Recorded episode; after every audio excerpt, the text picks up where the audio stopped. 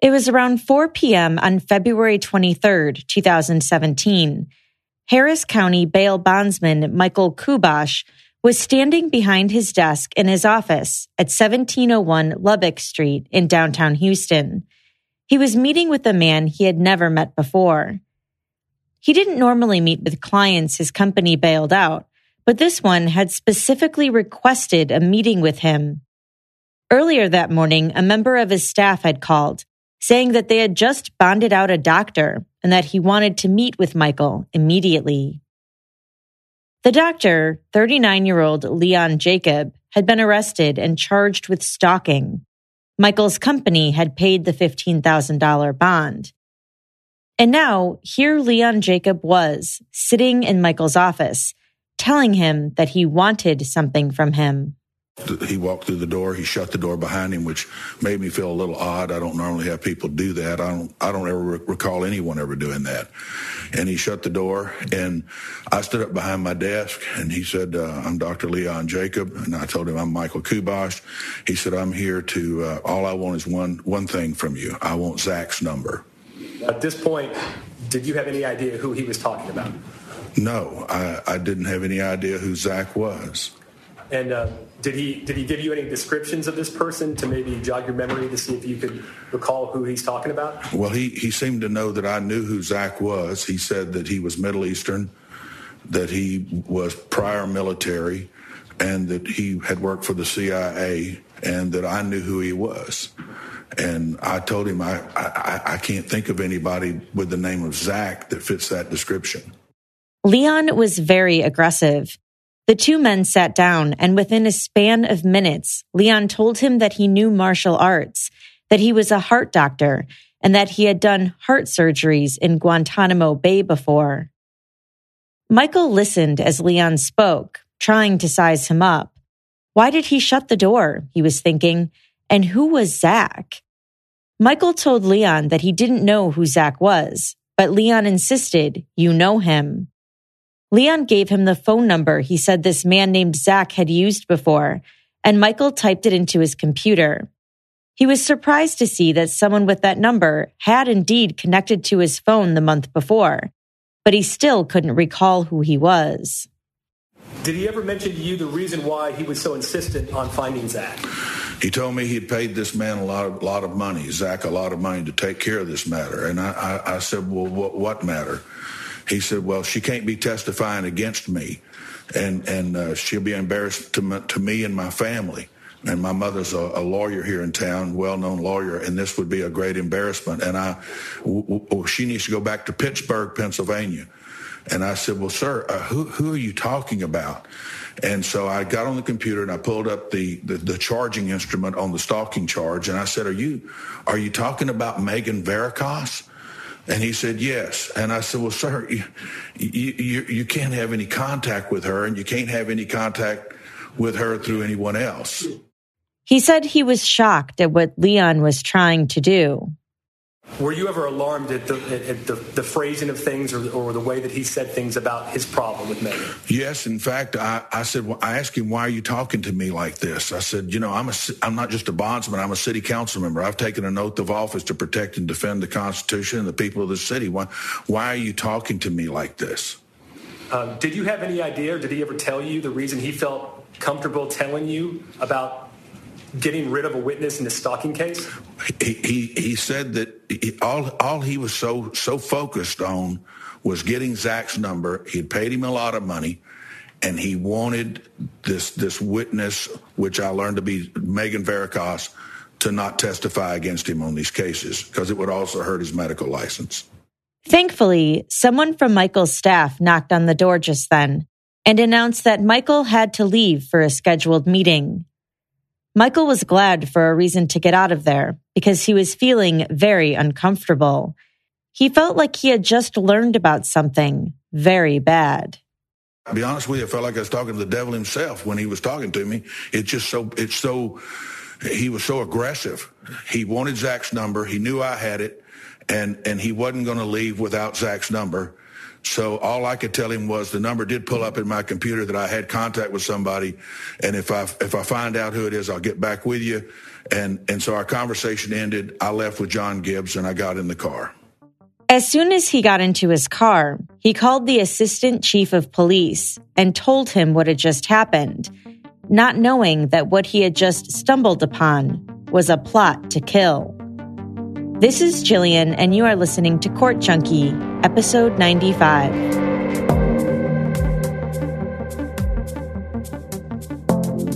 If you like this show, then you have got to check out The Adam Carolla Show every weekday on Podcast One. The Ace Man still holds the Guinness Book of World Records title for the most downloaded podcast in the world as he complains about whatever's on his mind with his celebrity pals. So don't miss it. Weekdays on Apple Podcasts and Podcast One. Leon Jacob met Megan Verikas in Pittsburgh back in 2014. He was a long term guest at a hotel where Megan worked, and she would often see him in his hospital scrubs, walking through the lobby and eating in the restaurants. He told her he had been working as a surgeon at the University of Pittsburgh Medical Center. Megan was married at the time, but the two would soon start dating anyway, which she would later admit was a catalyst for the demise of her marriage. After her divorce, Leon asked Megan to move to Texas with him he promised her a better life, saying that his family was there and that he would be a doctor there instead. Megan agreed to move with him, and they got an apartment in West University in Houston. Megan became the director of sales for some Marriott properties, but a little over a year later, she transferred to another position at the Holiday Inn. Meanwhile, Leon was working sporadically at a cookware company owned by a family friend while he waited for his medical license. It was a Thursday night in January 2017 when Megan and Leon got into a bad fight. She went to the police and charges were filed against him for assault against a family member, the family member being her as his girlfriend. Megan went to stay with Leon's brother Adam and his wife Leslie for two days. Leon continued to contact her calling, emailing, texting, texting Leslie, texting Adam, showing up at the house. And are you responding to him? At that point, it may still have been responding. What, what kinds of things were you saying to him? Please leave me alone. I don't want to be with you. Um, don't call me. In your mind, were y'all broken up? Yes. And in your mind, were you final? Yes. Despite his efforts, Megan was done with the relationship. The breakup was a long time coming, but this, this was the final straw for her. While she was staying with Adam and Leslie, Leon showed up to the home. The first time, he left a bag of her clothes with flowers and a card. The second time, he knocked on the door, wanting to speak with her. She hid inside a closet while Leslie let him inside. She could hear him screaming and yelling, saying, I know that bitch is here. He finally left after Leslie asked him to leave because her daughter was sleeping. Megan went to stay unregistered at the hotel where she worked.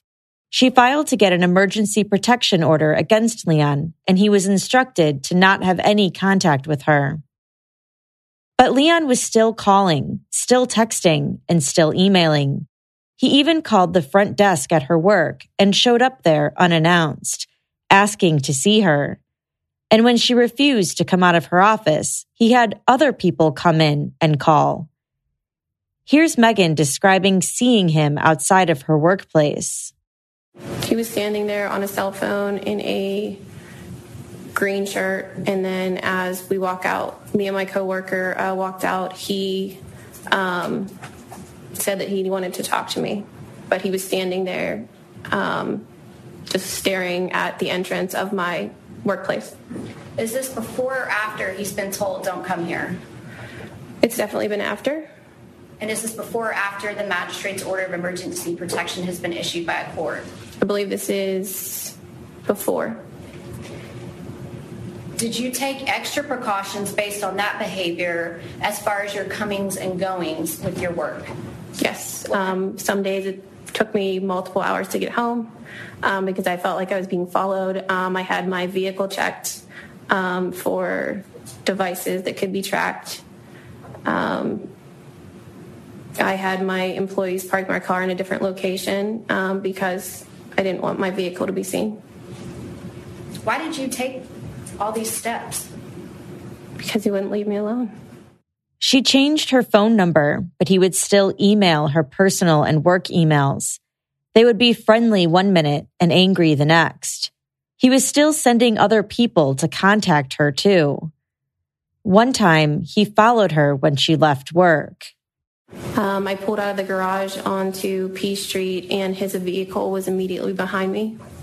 Um, at that point, I called 911 to let them know um, that you know my ex-boyfriend who assaulted me was um, in a car behind me, and I stayed on the phone with the police, um, just hysterical. Um, and then at some point, uh, Leon had gotten out of his vehicle in front of mine, um, just yelling and waving his hands, saying, you know, just talk to me, just talk to me, I need to talk to you. And did you talk to him? No, I continued to drive around him. Um, eventually, I pulled in front of the Travis Street Police Station. Megan went back to court and got a two year extension on her restraining order. Stalking charges were then also filed against him, charges that Leon was mortified about. But Leon wasn't about to let Megan's stalking allegations affect his career and his life. He had a plan. After Michael Kubosh, the bail bondsman, called the police and alerted them about Leon's strange visit, investigators decided to try and track down the man Leon had been looking for, the man who was supposed to take care of Leon's problem, Zach. What they found was an ex military veteran who said he had been in contact with Leon, and that sure enough, Leon was looking to have something done to Megan.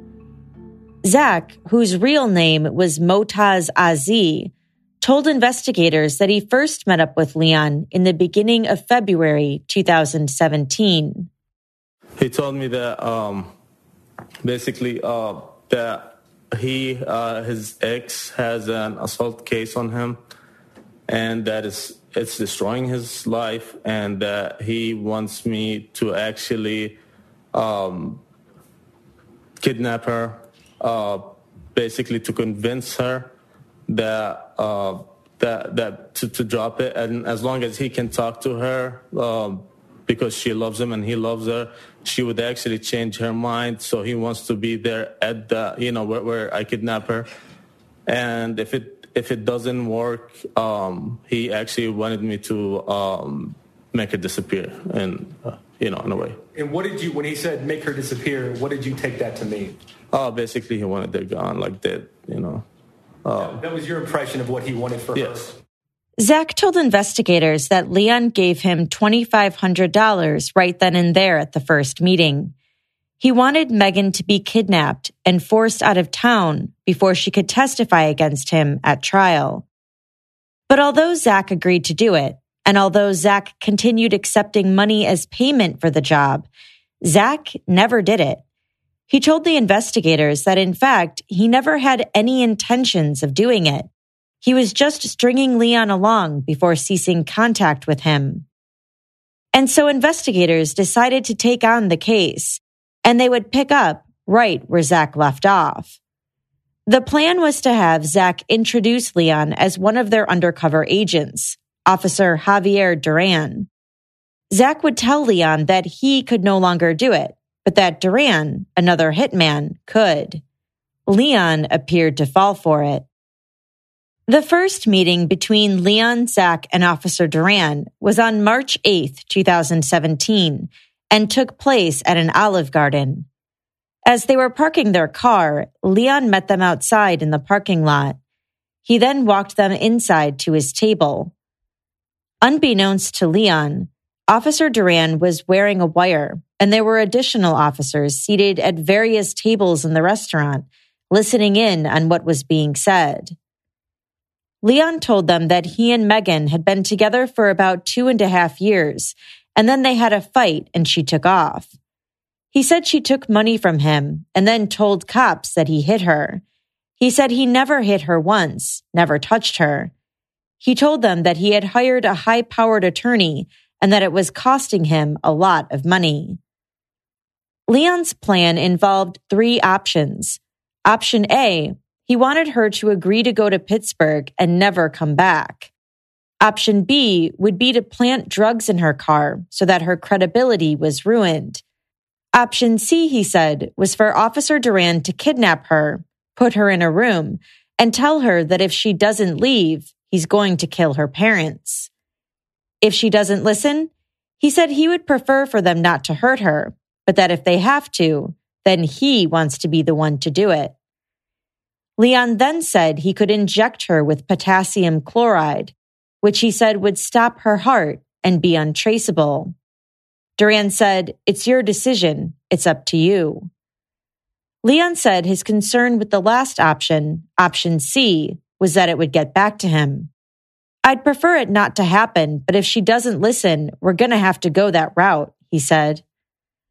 But before that, he said he wanted emails sent to his account from hers saying, Leon, I love you. I miss you. He wouldn't open them, but would have his lawyer open them so that it looks more genuine. Then Leon started to complain about somebody else, somebody else who was also not only inconvenient to him, but to his new girlfriend as well. Somebody else who was a problem he wanted taken care of. Investigators almost couldn't believe it. There was another potential victim and another potential perpetrator. After Leon's breakup with Megan, he started dating a woman named Valerie McDaniel. Valerie was a prominent veterinarian in the Houston area, and her relationship with Leon first seemed like a perfect match. She was newly single too, having just ended a 17 year marriage to her now ex husband, Mac McDaniel. And while Leon was still struggling with his issues with Megan, Valerie was going through a contentious custody battle with Mac over their young daughter. Things were so bad, in fact, that when Leon went to meet with Zach and Officer Duran, the undercover officer posing as a hitman, Valerie went too. And Leon said Valerie had her own request of the supposed hitman. Leon and Zach went outside so Valerie could discuss it with Officer Duran. According to testimony Officer Duran would later give in court, Valerie told him she wanted Mac to leave her alone. She said he was trying to take her daughter away and that she wants it to stop. She asked, if something were to happen to him, would it be a car wreck or? Officer Duran told her it could be a car wreck. It could be a robbery gone wrong, a staged burglary in his house on a day her daughter wouldn't be there, or perhaps a carjacking. He told her, once we agree, there's no going back. He told her it would be a minimum of $10,000 if they agreed to do it. She replied that she wouldn't be able to pay that all at once, and he agreed that payments would be okay. I don't want to get in trouble, though, she said. If you get in trouble, I get in trouble, Officer Duran responded. Nobody's going to get into trouble. This is what we do. This is what we've done before. When Leon and Zach returned to the table, Officer Duran told Leon, She's decided she wants her ex to be gone, so there will be a charge of $10,000. He said it's going to be a carjacking and that he's going to shoot him in the head. He then asked when he could expect the first payment, and Leon said he could give him $2,500 a week for four weeks. That's probably the best and the easiest, Leon said. So with the agreed upon price, investigators decided to up the stakes and take the operation even further. The next day, they met with Megan Verikas and Mac McDaniel, the two targets of Leon and Valerie. Both had been briefed on their ex's plans as well as the undercover operation, but investigators were about to ask them to do something else to help move the investigation along. They were asked to stage photos, for Mac to pretend as though he was dead, and for Megan to pretend as though she was kidnapped. They had Mac lie flat on the ground, fake blood on his head, as though he had been shot.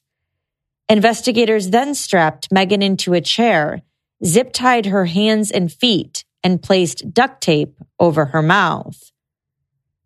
Later that night, Officer Duran, still posing as the hitman, then met up with Leon and Valerie at Valerie's condo and told them that Mac was dead. I'm going to come out just right and tell you guys. Uh, the male subject, I'm sure you know who I'm talking about. He's he's gone. He's done. He's done. Uh,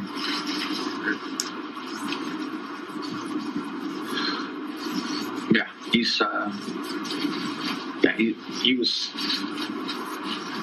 he was a little bit of a problem, but not too much. Um, I'll tell you what, man. You want to hear more? Leon simply said, All right. He asked Valerie if she wanted to hear more, and she said no. She then excused herself and went into another room. A few hours after that, investigators went to Valerie's condo to give her the death notification letting her know that her ex-husband had been tragically murdered. Valerie sat down upon hearing the news and put her head in her hands. Leon came out of one of the bedrooms, and when investigators filled him in, he immediately said they had been home all day. As Leon was comforting Valerie, who still had her head in her hands, Sergeant Quinn told him they were being arrested. Uh, you don't have anything, No, no, nothing. I just have white. You have underwear? You have your what? I just have, I have no underwear on. Can I get some underwear? Yeah, but you have any, nothing? No. Okay, okay, let's make sure. You have your attorney's number in your phone? Yes, I do. Where's your phone at? It's in the bedroom. I don't know why I'm being arrested. I mean, I, I don't know why I'm being arrested. Okay, well, you just started to the situation's good.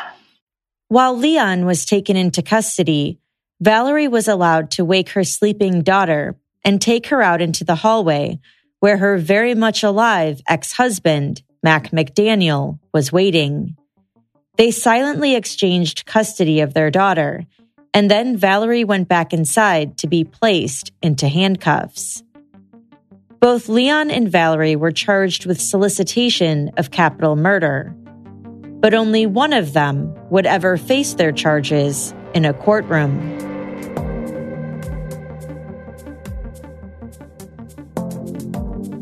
Can you believe it's December already?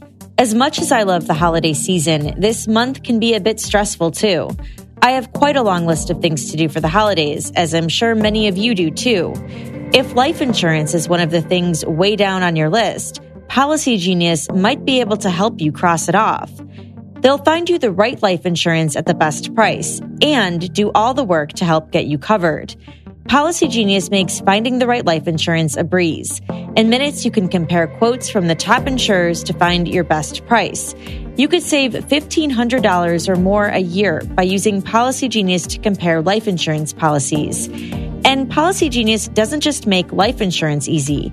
They can also help you find the right home and auto insurance or disability insurance. So if you need life insurance but aren't sure where to start, why not start at policygenius.com? It only takes a few minutes to find the right life insurance policy, apply, and cross another thing off your to do list. Policy Genius. When it comes to life insurance, it's nice to get it right. On March 25th, 2017, just weeks after her arrest, Valerie McDaniel, who was out on bail awaiting trial, recorded a final audio diary that she had been keeping since her arrest. In her first recording, she said she wanted to tell her story, that she hates the idea that everybody thinks she's a monster. Over the next couple weeks, she continued to record herself talking into her iPad. She talked a lot about Leon, her boyfriend of only eight weeks at the time of their arrests. She said she fell deeply in love with him. I have two great loves in my life. I have my daughter. I have Leon, she said. At one point, she said she didn't wake up one day and just say, Hey, I want to kill my ex husband. She said she didn't really want to do it. She said she had told Leon how her ex husband was causing her problems and that Zach, an acquaintance of his, said he could help, that he would try and get Mac to leave her alone. At the same time, she said Leon was trying to get Megan to move back to Pittsburgh. In her recording, she said the plan was for Zach to intimidate her ex, but that it was ineffective, and so things then escalated beyond her control. She said Zach told her that he would have to hurt him if he couldn't control him, and that it just progressed. It's terrible, she said. But she claimed she never wanted the father of her daughter killed, and claimed that the undercover officer was the one who pressured her. Quote, one thing I hope people know and that comes out. At one point, when I was talking to the officer, I said, Can't you just talk to him and make him be nice to me? And he cut me off real quickly and said, No, no, no, no. She said the undercover officer never gave her the chance to back down, and that she would have if he had. On her final recording, she said she's sorry for everything. She didn't want to hurt anyone, just herself. Okay, thank you for listening. Bye, she said. Two days later, 48 year old Valerie McDaniel jumped out of her seventh floor balcony. She didn't survive. Leon went to trial for two counts of solicitation of capital murder in March 2018. Going into it, like Valerie, Leon maintained his innocence saying he's not some monster, that he's a healer by nature. Prosecutor Cameron Callaghan disagreed. Mac was going to die and Megan was going to die. And Leon Jacob was going to get to walk away.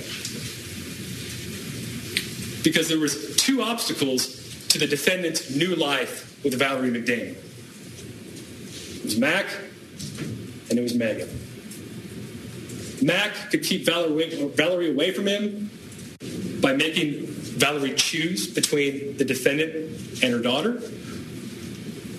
And Megan could make him end up in prison. Those were his problems. He expected them to both be dead. And when he was arrested, in the early morning hours of March 10th of last year, he believed they both were dead. Leon's attorney said that wasn't true. He said Leon never wanted Megan killed and that he repeatedly said as much in the wiretap recordings. He said he didn't want her to be hurt. Instead, he said Leon simply wanted Zach, who he believed was a private investigator, to arrange a meeting between him and Megan so he could talk to her. But he said Zach was a con man who stole money from Leon and then disappeared. He conned Leon out of this money. He told him the story about how he's going to arrange a meeting at a hotel to have a sit-down conversation between Megan and Leon. But he never did any of that to actually make any of that happen. And as those efforts that Leon thought Zach was investigating for him to find Megan, to put him back in contact, he quickly realized that he needed to escalate this matter to make things more intense to prove his own con further you're going to find out that it wasn't Leon who wanted any harm to come to Megan. But in fact, it was Zach who started up the idea of, we'll stage a car crash. You need her to get out of town? We'll stage a car crash. We'll crash into her. We can plant drugs in her car, get her arrested. We can solve your issue a different way than reconciliation. Leon adamantly started at this point in time to repeatedly say, I want no harm to come to Megan. I don't want anything like that to happen. As for the Houston police officers, he said they looked up Leon and Valerie and realized how prominent they were. This could be a case that makes their careers. He echoed what Valerie alleged in her recordings that it was the undercover officer who came up with the plan to kill. As part of their case, prosecutors called a woman named Laura Thurlow to the stand. As you'll hear, Laura was actually the connection between Leon and Zach. Laura told the court that she met Leon through her uncle, who was good friends with Leon's parents. Her uncle worked at a civil law firm, and Laura worked there too as a paralegal. Leon came into their office in early January 2017, wanting to speak with her uncle. He was concerned that he may have a criminal issue and wanted to see if charges had been filed against him. Laura's uncle asked her to help Leon since she had previously worked in criminal defense, and so she did. She looked on the Harris County website and told him she didn't see anything.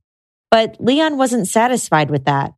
He wanted to go to the courthouse and check there, and so she agreed to go with him. They went to the clerk's office and looked it up. The results were the same. No criminal charges had yet been filed. They got back into his car and he told her about why he was concerned. He then drove them to a Holiday Inn downtown, where he said his ex girlfriend worked. Can you describe for the jury how he was acting during that time period? Um, he was agitated, nervous. He was essentially trying to. Um, he was a little bit desperate, wanting to get his girlfriend back. Apparently, he, he and his girlfriend had had some type of an argument. He had stated that. Well, let me stop you there. Okay. You said he seemed agitated. Mm. Did he want you to do something for him when you got to the Holiday Inn? Yes. What did he want you to do? He wanted me to try to speak to his girlfriend and see if I could get her to come back to him. She agreed to do it.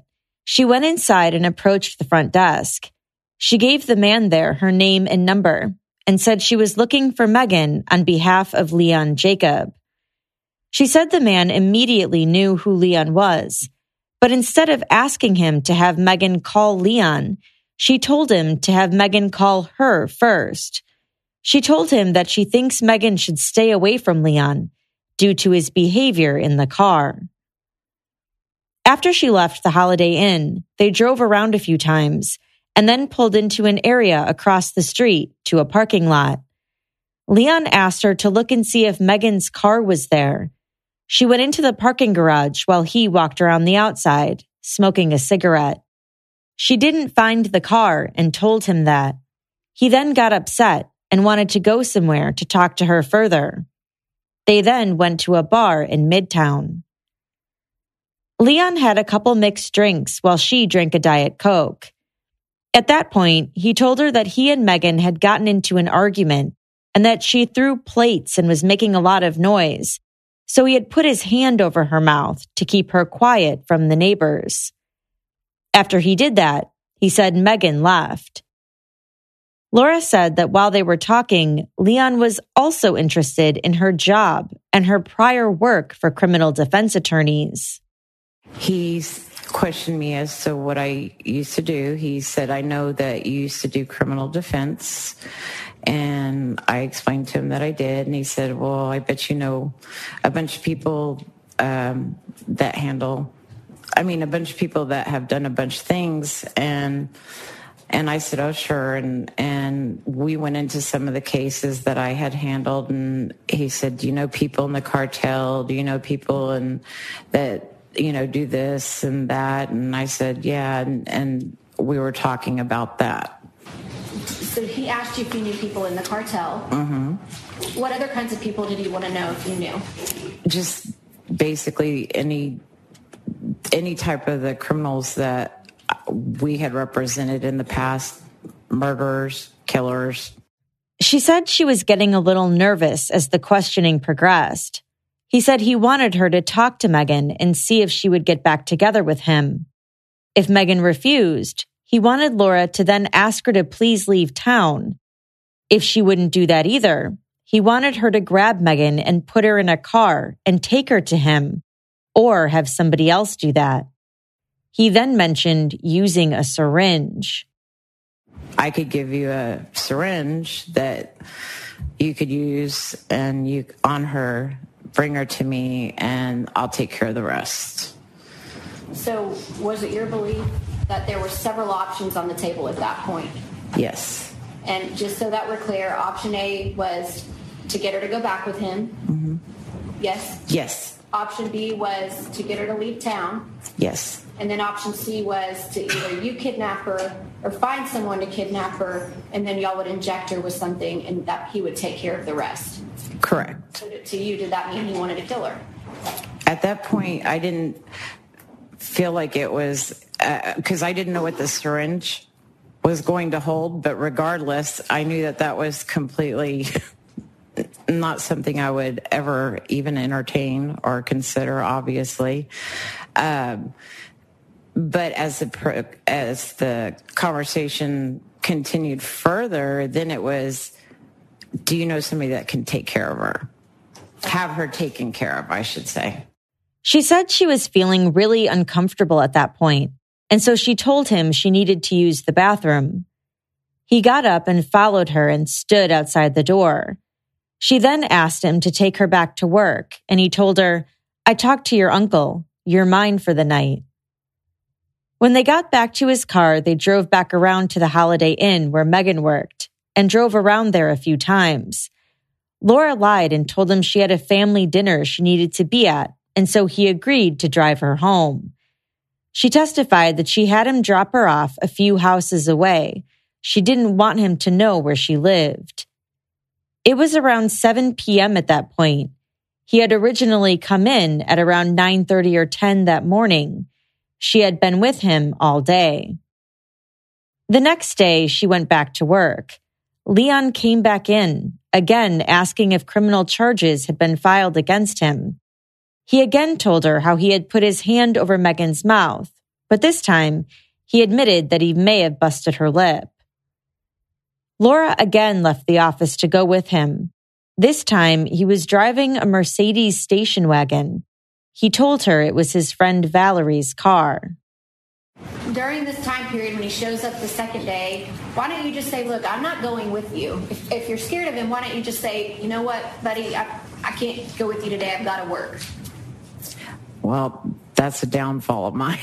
that's one of my bad points uh, is not putting my foot down. Um, that and wanting to make sure that I'm, I guess, appeasing my uncle, making sure I'm not causing a problem with my job situation. Did your uncle want you to help him? Yes. They went back to the Holiday Inn and drove around a few times. He pulled back to that parking area and then he got out and looked around for Megan's vehicle. He seemed upset that it wasn't there. He then asked Laura to call one of Megan's coworkers, and so she did. She said he kept saying he needed Megan back. The more uh, we talk, the more it's, I've got to get Megan back. I've got to get Megan back. You know, I love her. I, I, I, need Megan back in my life. I have to have her back in my life. Um, and then it would go again, like I said, from that to, um, if if I can't have Megan back in my life, she needs she needs to leave the state. She needs to be gone. She needs to go.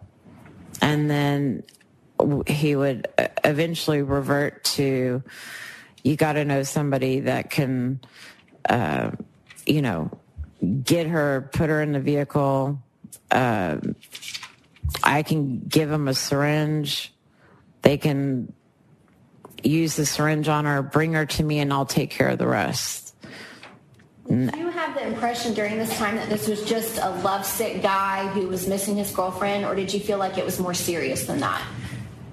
At the time, I, I thought he was an extremely lovesick guy that was very bound and determined to try to get his girlfriend back, but it was progressing to a much worse place.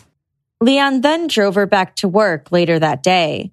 She was asked why she never called the police, and she said she was upset that she had been placed into that position.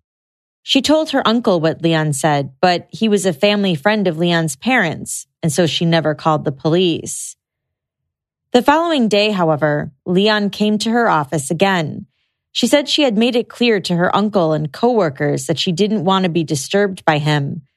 She could see him walking up and down the halls of the firm, peering into the windows of other staff members, looking for her. One of the attorneys contacted security, and Leon was told he could not come back to the office. At that point, she said her uncle was on board with keeping him away. When it was time for her to leave work for the day, however, she found out that Leon was still there, and so she asked security to escort her to her vehicle.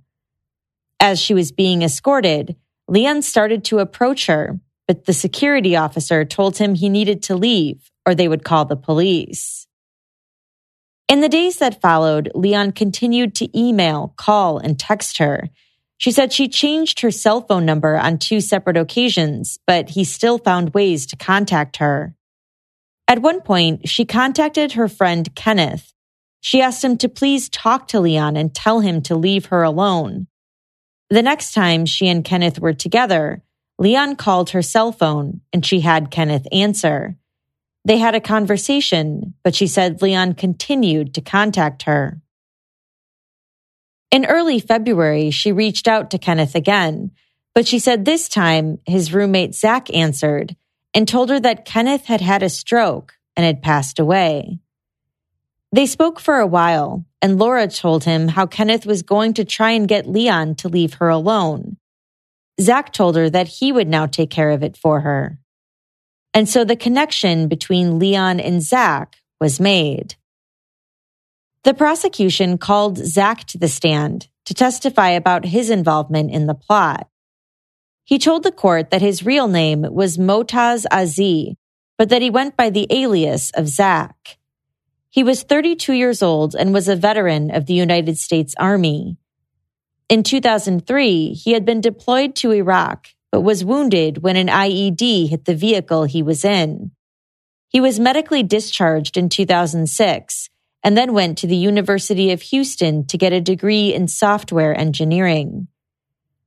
In January 2017, he said his best friend and roommate, a man named Kenneth, had a stroke and passed away. He had all of Kenneth's stuff, including his cell phone. And one day, in early February, Kenneth's friend Laura called on it. He answered and broke the news of Kenneth's death to her.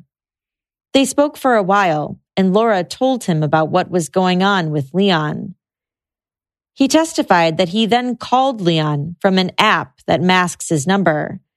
They talked for a bit and agreed to meet up at a restaurant.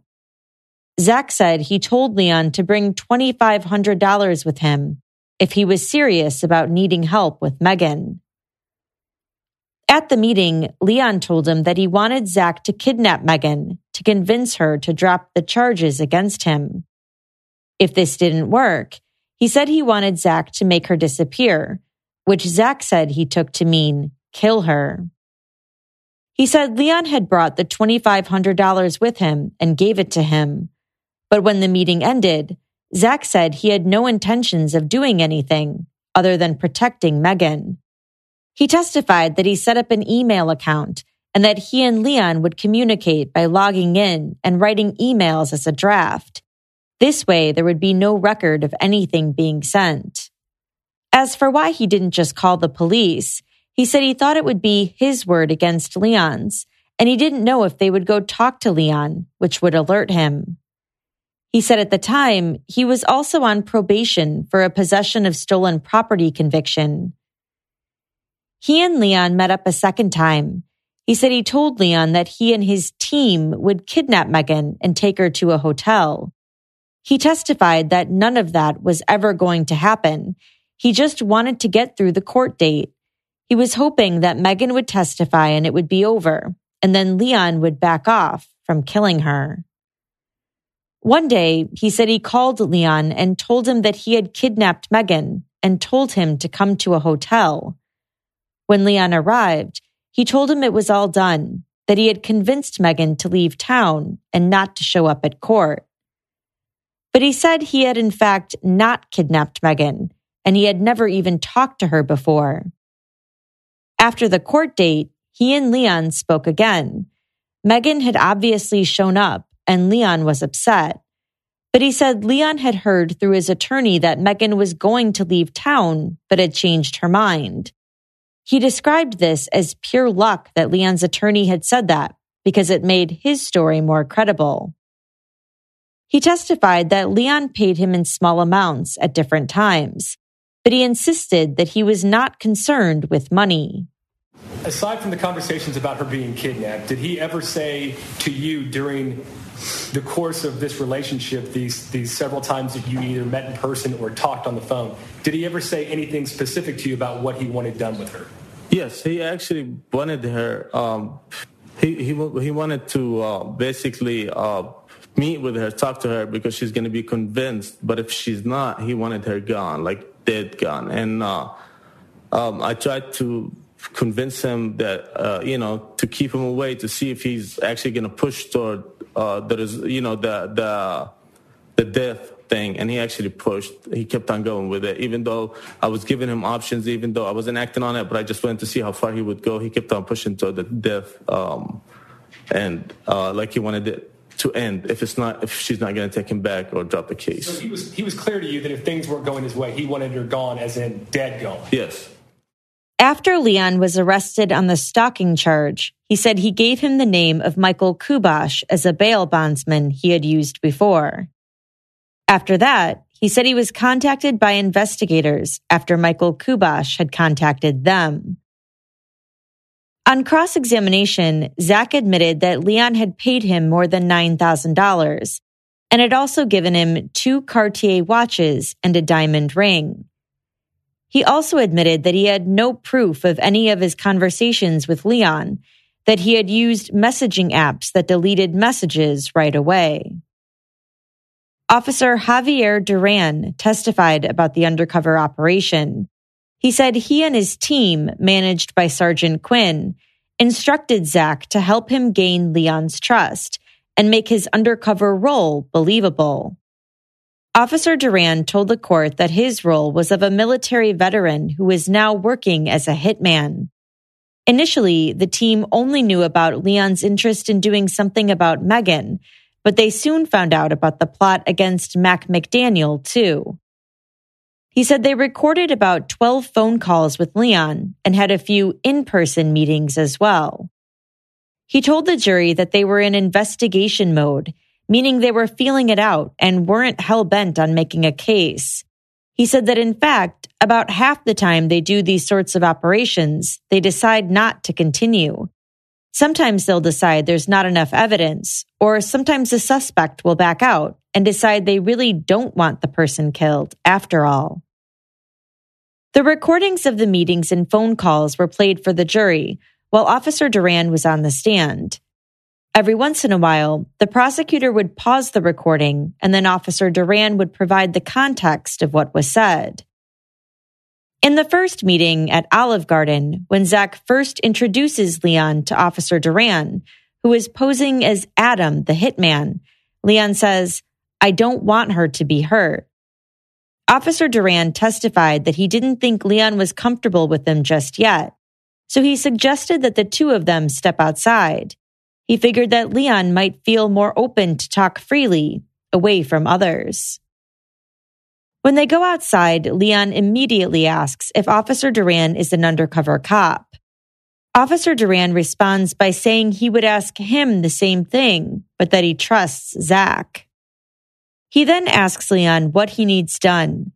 Leon responds that he needs some emails sent out from Megan's account to his, emails declaring her love for him and that he wants her to leave. Officer Duran says he's not clear about what Leon means by that and tells him that he's hurt people in the past. Leon tells him that he has too, and that in fact, he has worked with the government at Guantanamo Bay to keep inmates alive so they could be questioned. It was then when Leon gave three options as for what he wanted done with Megan get her to go to Pittsburgh and never come back, plant some drugs in her car to hurt her credibility, or kidnap her. And if she has to be hurt, he'd be okay with it. Officer Duran tells him that with the drug scenario, he would have to talk to Zach because it's a little different than what they're used to doing. Leon responds, I know what you do. He asks how soon Officer Duran can take care of it and Officer Duran says as soon as the right opportunity opens up. Later in the conversation, Leon again brings up the second option and asks, Can't you just plant drugs in her car and get her arrested? Officer Duran tells him there's some risk in doing that. Leon then goes back to the kidnapping scenario, To which Zach responds, What if she doesn't listen? If you have to do it, then we do it, Leon says. But I want to fucking do it. And what did you take that to mean? That if we have to kill her, he wants to be the one to kill her. In the recording, Leon then says they can inject her with potassium chloride. Okay, so he gives you now another option, is that right? Yes, ma'am. He talks to you about injecting her with potassium chloride, right? Yes. Did he say uh, inject her with potassium chloride, stop her heart, untraceable? Yes, ma'am, he did. Okay, and what do you say to that? You say it's up to you? It's your decision. Okay, why don't you say, yeah, that's a great idea? I didn't say that because I wanted to give him kind of a chance to talk a little bit more. Officer Duran then asks Leon if he has access to potassium chloride. I have access to it, yeah, Leon says. He says he'd prefer not to do that, but then says, my survival is more important. He says he's concerned about his medical license and the effect the felonies will have on it. He wants Megan to disappear so she can't testify. If it's going to happen, it's going to happen, he says. So at this point, are you on the hook thinking this is a solicitation for capital murder case? At this point, I believe that uh, he committed the offense, yes. Okay. You believe he committed the offense? Correct. Why do you continue conversing with him? To gather more intelligence, more um, evidence. Officer Duran tells Leon that Megan may not come back alive. Leon stresses that it can't come back to him. Okay, you, you talk to him and you say, look, I want to be frank with you. She may not come back alive. Why do you say that? I said that because at this point, uh, in my belief, the investigation's been made already. The case, he's already committed the offense uh, where he solicited me for, for murder. So I could be a little bit more frank now. And I wanted to see uh, his response. And does he respond after you tell him, like, look, I don't think she, I don't know that she's going to be able to come back alive? Does he say, I understand, but it just can't come back to me? Yes, he did. So for him, he understood option C was on the table. Correct. Leon later in the conversation again says he would prefer it not to happen, though. But does he follow it up with, you understand what I'm saying? Yes, he did. Okay, and, and how, how was he saying that when he said it to you?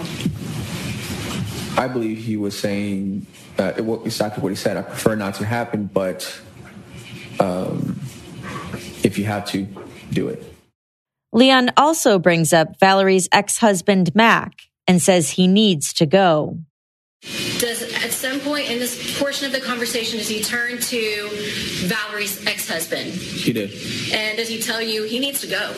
Yes, ma'am. He's a fucking piece of shit. He raped her. He's trying to cause problems for us with this problem I have. He's been threatening her nonstop. You need to take care of that.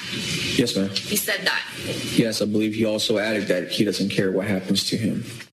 Leon tells Officer Duran that Mac was trying to use the situation Leon was going through with Megan to further abuse Valerie.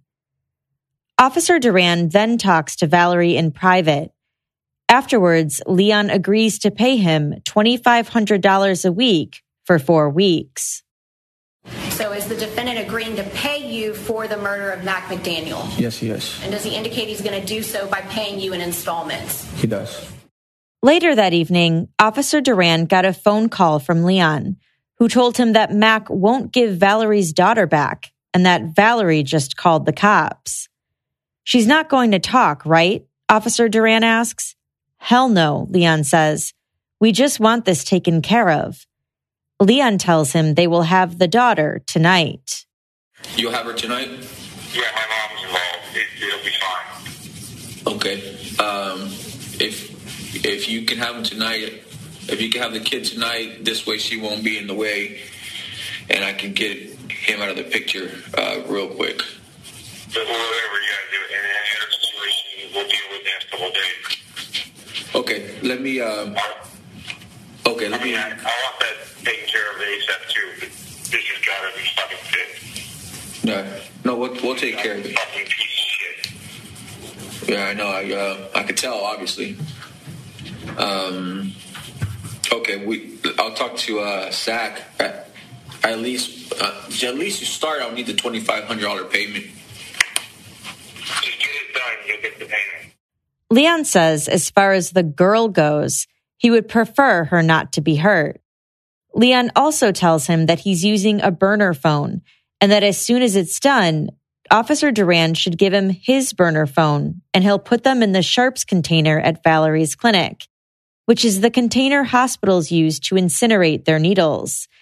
They will be gone forever, he says, melted down into nothing. He then starts talking about Mac again, calling him a piece of shit.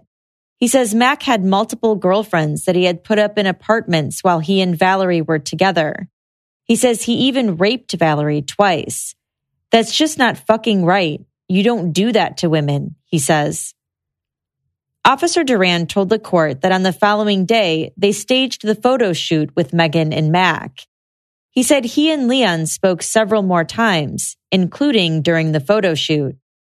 On that call, Officer Duran asks him about when he's going to get paid. Leon tells him that they have already given Zach about $30,000 plus a bunch of collateral and that they haven't seen anything yet. Nothing has been done with either of these things at all, he says. Officer Duran tells him that he has good news about the guy and that he'd like to meet to tell him in person. Leon is angry. I'd rather not, I'd rather meet in person. Um, if that's okay with you. Uh, That's fine, but the original problem was her. She's still the biggest problem, and nothing's been done with that at all.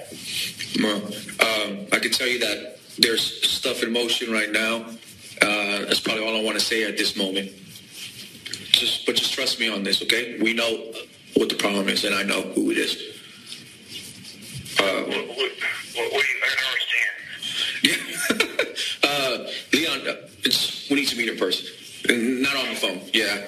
Uh, Well, I, I, you know, about the being in person stuff because I worry about that I'm being set up to get fucked here too. But I, you know, I gotta trust you guys. Uh, okay, what you need to understand from my side, I'm worried about being fucked over the phone. That's how people get caught on the phone. I, I understand. Yeah, if we do it in personal, it's person. It's just you and I. Um, Do, do you have our, do you have our address? no. Leon gives him the address to Valerie's condo. He tells him to call him when he's there so he can come down and get him. He doesn't want him to sign in. Officer Duran went to the condo and told Leon and Valerie that Mac was dead. He tells Leon that by tomorrow they can have Megan done too. Leon tells him she's probably at her apartment by now. Officer Duran says they know where she is, that they're watching her. She's not with any men, is she? Leon asks. Officer Duran tells him no. Officer Duran testified that he tried giving Leon an out then, but that Leon didn't take it. Instead, Leon said, The problem is, if you hurt her, they're going to come after me. Officer Duran then tells him that he can make it so her body won't be found. Leon again says he would prefer for her not to be hurt. He just wants her to leave. I understand that you don't want her hurt, but I can't make any guarantees, Duran says. I understand. I mean, you make that very clear, and I, I talked it over with our friend, but I told him the same thing that I'm telling you. I know you don't want her hurt, but I cannot guarantee that 100%. Officer Duran testified that as he was leaving the condo, Leon called out to him, Don't forget the money. On the table was $1,800 in cash, covered up by a white hand towel. Officer Duran said he counted the money as Leon watched. Later that night, he called Leon and asked if he had received a photo he had sent to him of Megan bound and gagged. When Leon sees the photo, his response is, Yeah, that's her. Officer Duran tells him he now needs his expertise. We have a, uh, a location. It's a it's a house, uh, old house secure location that uh, we have we have a connection with. What kind of problem? Uh, we need your uh, your expertise. that You say? Well, I don't have access to stuff now. Okay. Uh, do you want me to take care of her myself? You have to do that. Uh, you should see how how Megan is acting. She's uh, yeah, she's not very cooperative. Um, uh, yeah, if you're, I mean, if you can't show up with that stuff, I'm just gonna have to uh, put a bullet in her in her myself. He tells him Megan isn't cooperating and says it's his choice whether he wants to come and meet up with them. If not, he says he will have to kill her himself. Leon says he doesn't want her hurt, but that she's going to go to the cops. Yeah, I'm here. Do you you want me to send you the address? You think I can calm her down or not? Uh, you could try if you want, um, but we need to be prepared for whatever.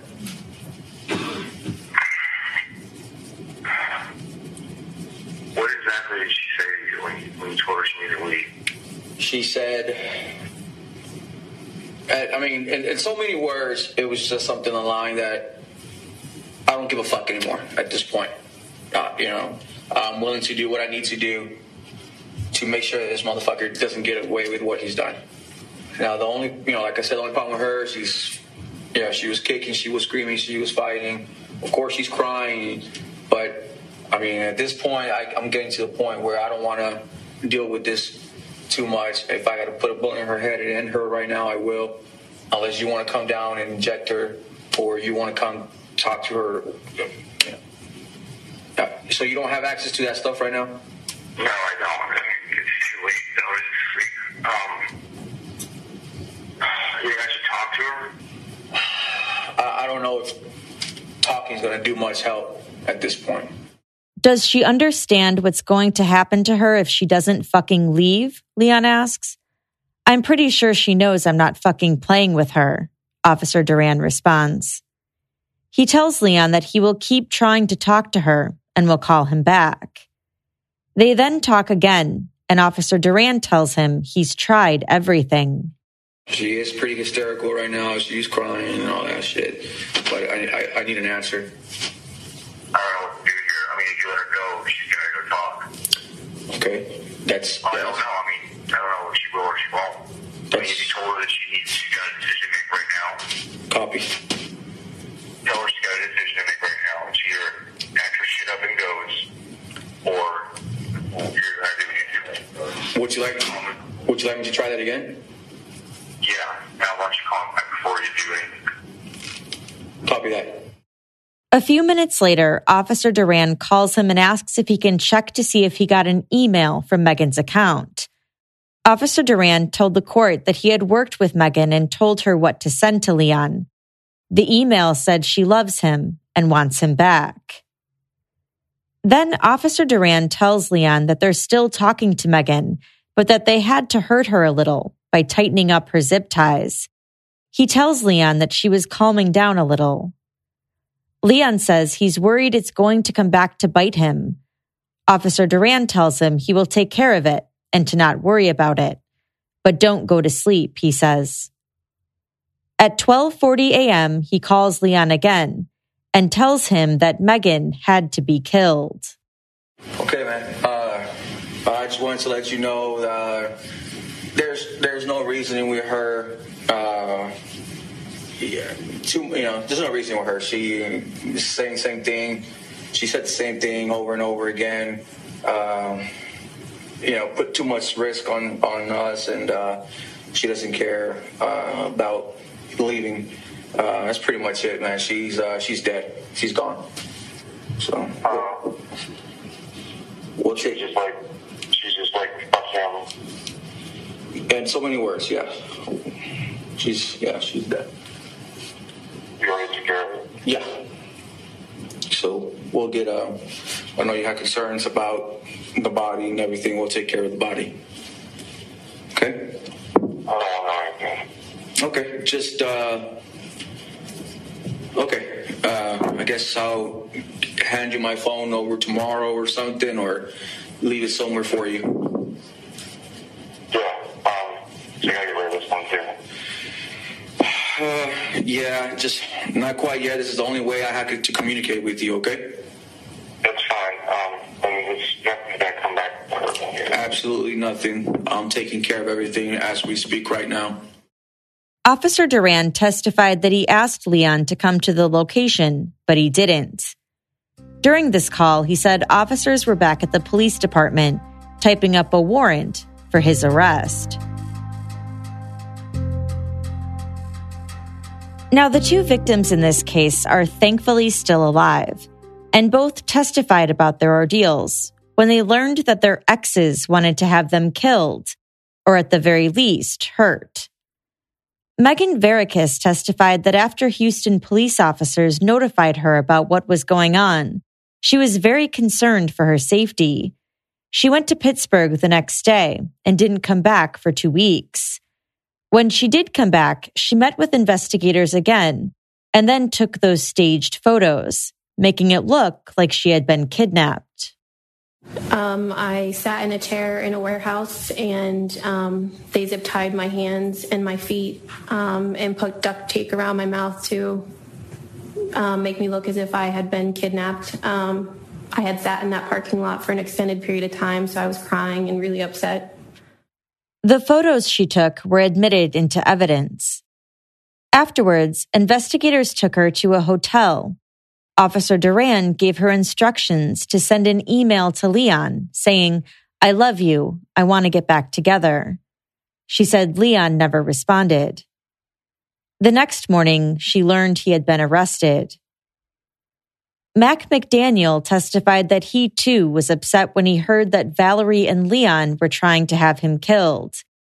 He said he and Valerie had been married for 17 years and divorced in 2016. He said they shared custody of their daughter. He became aware that Leon Jacob moved in with Valerie. He learned that Leon had been charged with assaulting a family member and stalking, and so he didn't want him around their daughter.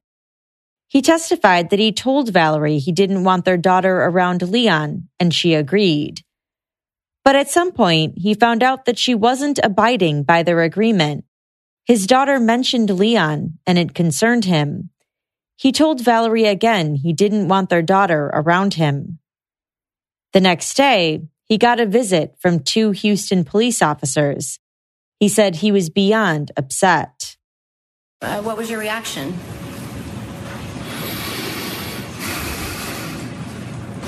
I told Sergeant Quinn that if they would have been successful, Natalie would have not had any parents. And that thought upset you? Unimaginable. Did they make you concerned for your safety? Of course, but my first thought was my daughter. He said it was unimaginable having to stage his own death. Afterwards, he went to a hotel. He was advised to turn his phone off and to stay there until he was contacted. Then, around 1:30 in the morning, he was told he could go pick up his daughter from Valerie's condo. He said they didn't say anything to each other as custody was exchanged. When it was Leon's turn to present his defense, they called his mother, Golda Jacob, to the stand. Golda testified that she was an attorney in family law and that she had actually represented Valerie in her divorce case. She said Valerie was her next door neighbor, too. When asked about how Valerie felt about her ex husband, Mac, she said Valerie hated him and wished he was dead. Leon's attorney asked whether Valerie had ever mentioned anything about taking a contract out on his life. Golda said yes. Leon's attorney then passed the witness to the prosecution. So you're telling me that during representation of Valerie McDaniel, she spoke to you about taking a contract out on her husband's life? Yes, sir. And don't you have an obligation as a lawyer to report that? I didn't take it seriously. You didn't take it seriously? No, sir. Okay, so you knew why you were coming to court today to testify about that statement, correct? Yes. Well, no, not really. But you're telling this jury now that you did not take that statement seriously? I did not. You never reported that, correct? I never reported it.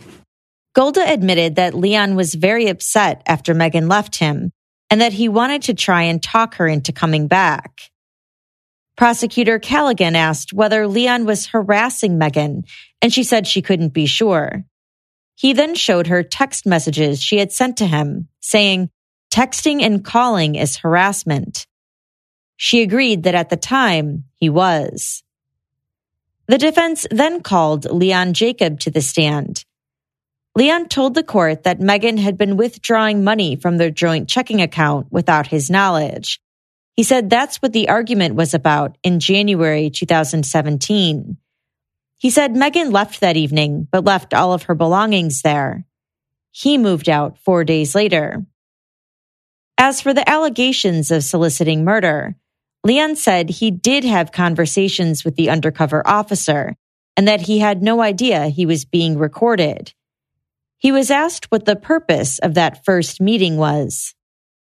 It was to it was to finalize some plans that I had had with um, somebody I thought to be a private investigator, um, who we called Zach or Abraham, uh, who has been identified in court here as um, Motaz Aziz. The next time he saw the officer, he said was the next day at Valerie's condo. He was asked if money was exchanged at that time. I was under the impression that he needed money for expenses and he wanted a um, advance on what we had agreed to pay him for some services. And what were the services that you agreed to pay him? I'm not 100%. uh, At the time, I was not 100% of what those services were because Valerie had made that negotiation with him. He said he hadn't participated in the conversation between Valerie and Officer Duran and didn't know what they had talked about. He said he had left the table at that point. He testified that he never asked for Megan or Mac to be killed. I never asked anybody to kill anybody. Um, does the word kill, hurt, harm in any way, shape, or form appear in any of those recorded conversations? Not on my behalf. I'm sorry? Except for to exclude them from things I want done. I never asked to have anybody hurt, killed, harmed, um, kidnapped. Uh, I never asked for anybody to be in any way physically hurt. Did you pay money at all for this purpose? No.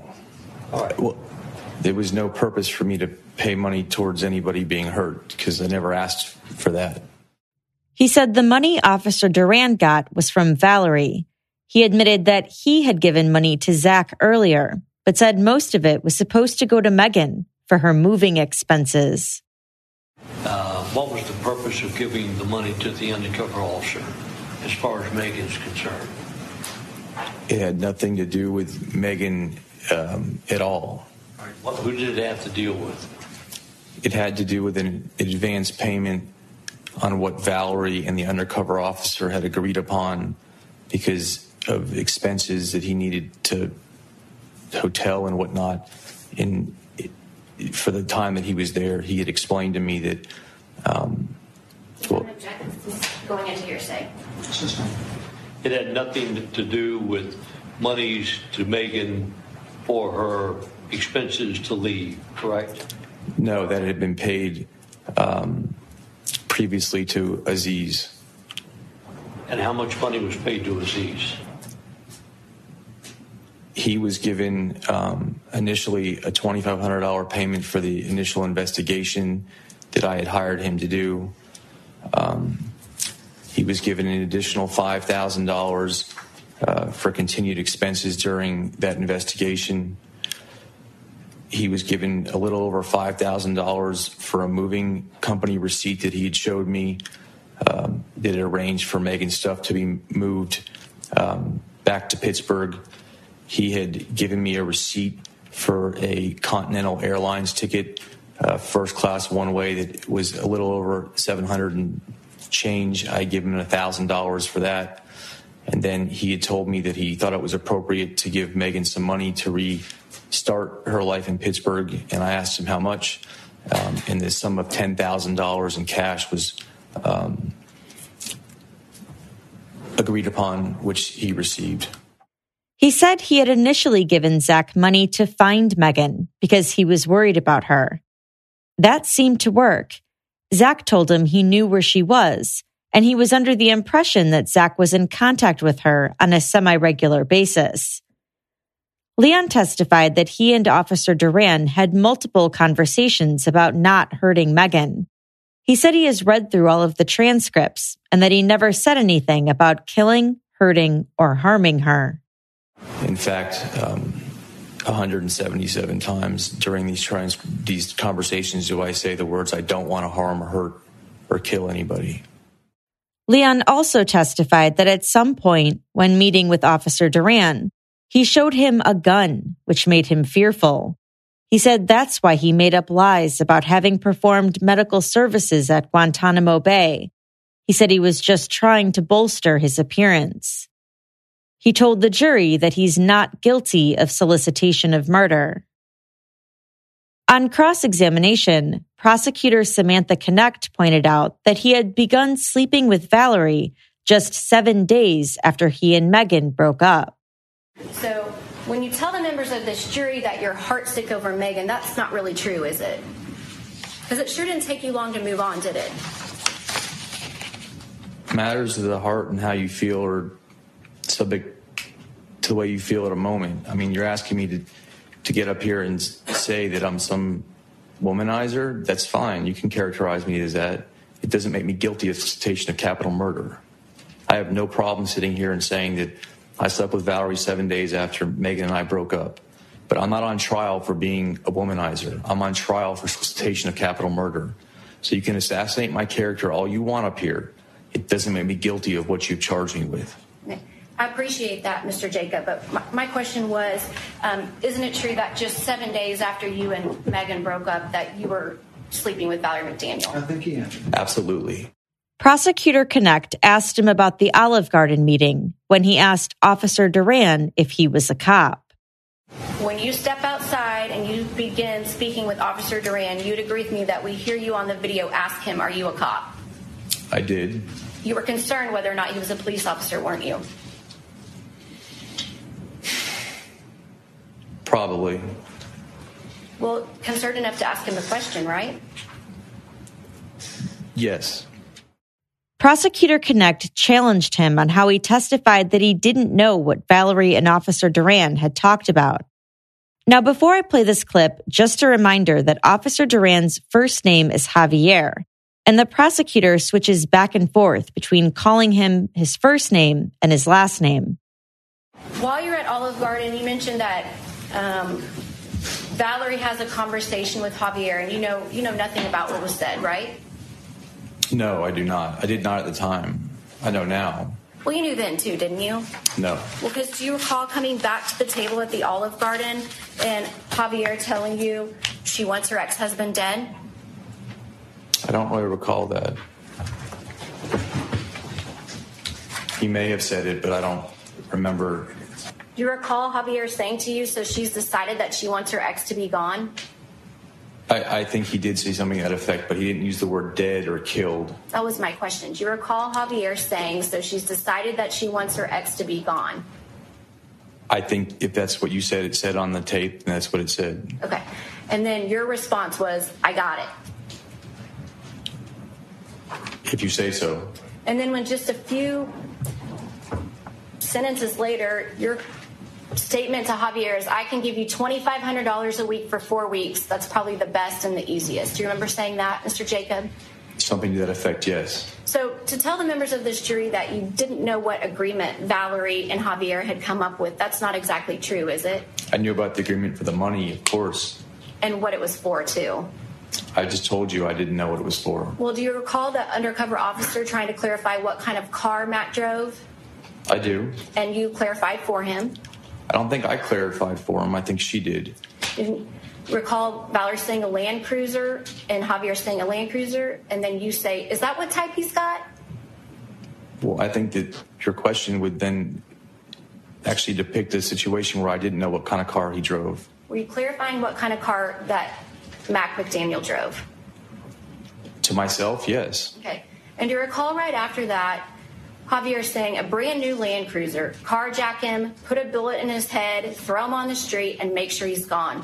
Make sure he's dead for sure, and then park his truck in one of those apartment complexes. You know, one of those shitty apartment complexes. When can I get the first payment? Do you recall Javier saying that to you? The, the Olive Garden? Yes, sir. If you said that's what he said on the tape, that's what he said. That's what he said. And in direct response to that, you say, I can give you $2,500 a week for four weeks. That's probably the best and easiest. And that's correct? the chronological order it happened in. right? If you say it's the chronological chronological order it happened in, then I have to say yes. Okay, so you're agreeing to give him $2,500 just after he tells you, I'm going to put a bullet in his head and throw him on the street. If that's what you say. Well, that's in the recording. It's not what I say, it's what Javier and you said, right? I guess. She then pointed out that although he said he never asked for anyone to be hurt or kidnapped, he told Officer Duran to snatch Megan, put her in a room, and tell her he's going to kill her parents. But that's not true, right? Because you told Javier, snatch her, put her in a room, and tell her if she doesn't fucking leave, I'm going to kill her parents, right? If that's what you say, I said. Did you say it, Mr. Jacob? Sure. Did you say it? Yes, I guess if that's what the tapes say. And when you say snatch her, that's kidnapping, right? If that's what you want to define it as. Well, how else would you define snatch? I don't know. I left it up to him how to do that stuff. That's certainly not her willing to go with you, right? We were just talking about stuff at the time. I left the discretion up to him how he wanted to handle the situation. I think that if you ask me what my mindset was, I was just having a conversation about possible scenarios. I wasn't giving him any directions. So when you're telling him snatch her and put her in a hotel room, you're not giving him any directions. I, I think I put it is so what are you going to do? It was a question actually that I asked him. No, actually, the statement you made was snatch her, put her in a room, and if she doesn't fucking leave, tell her you're going to kill her parents. I think I posed it as a question to him. Does that sound like directions to you? If it's posed in a question, I don't think it's directions. What, what, what kind of question is that? I don't know. Then she asked him about how he suggested injecting Megan with potassium chloride. Did you not want anybody hurt when you said, inject her with potassium chloride, stop her heart, untraceable? I said that was a something you could do. I didn't say that for him to do that. You'd agree with me that if you injected someone with potassium chloride and stopped their heart, that it would hurt them, Yes. it would kill them. Yes. You knew that as a doctor. Yes. Um, what, did you recall telling the undercover officer, if those options don't work, I don't give a fuck, then you got to do what you got to do because my survival is more important? Yes. You said that, right? I did. And you meant that, didn't you? At the time, I don't know what I meant. Leon agreed that the charges against him were a hindrance to his career and that he was upset about them. You're upset that a lower middle class girl from Pittsburgh had brought charges against you, weren't you? It had nothing to do with where she was from. Well, you mentioned it several times to the undercover officer, didn't you?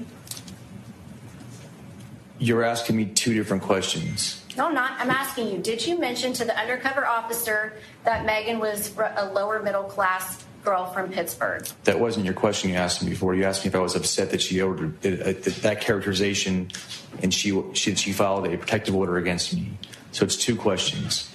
The first question was, was I upset that she had a protective order against me? The answer is yes. Her upbringing had nothing to do with that whatsoever. Her upbringing was an issue to you, wasn't it? No, it wasn't actually. You felt like, how dare this lower middle class citizen bring charges against Dr. McDaniel or Dr. Jacob?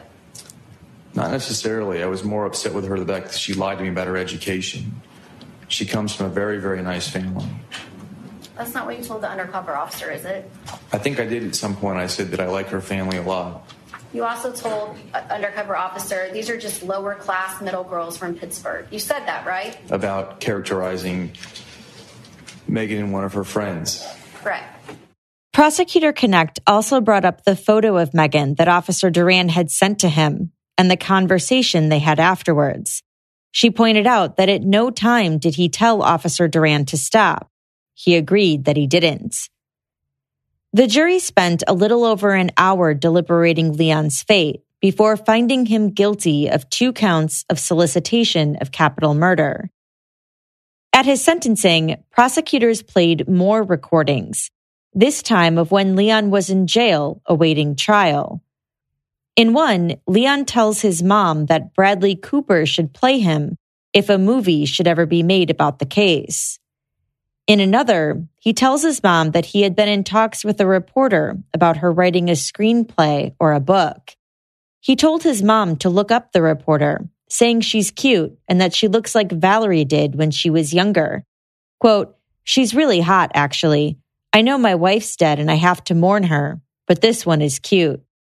In another call, Leon's mom scolds him about getting himself into this mess and tells him that he doesn't know when to shut up.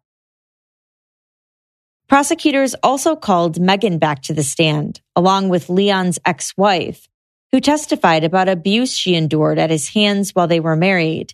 She said he even kicked her in the stomach while she was pregnant and told her that he could kill her and no one would ever find her body. Megan also had something to say to Leon. Quote, You manipulated me to leave my family and the life I had. I believe everything happens for a reason. While you sit in jail, I hope you think of me, a girl that you called poor and uneducated.